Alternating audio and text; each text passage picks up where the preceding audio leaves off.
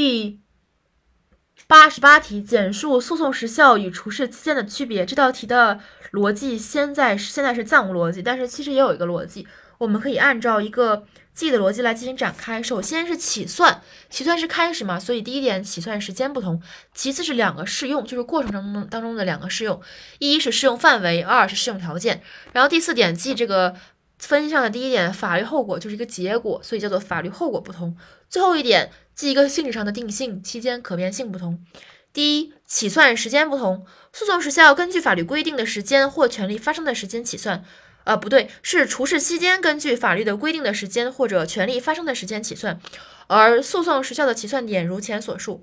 第二个是适用范围不同，除释期间主要适用于形成权，而诉讼时效则适用于请求权。第四，呃，第三点，适用条件不同。除释期间届满，法院可依职权主动适用有关规定，而无需当事人提出主张。义务人自愿履行的，也可以请求人民法院追回。而对诉讼时效，人民法院不得主动适用相关规定。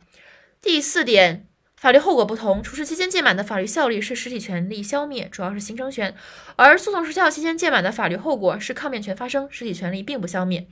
第五点是期间可变性不同，是一个性质上的不同。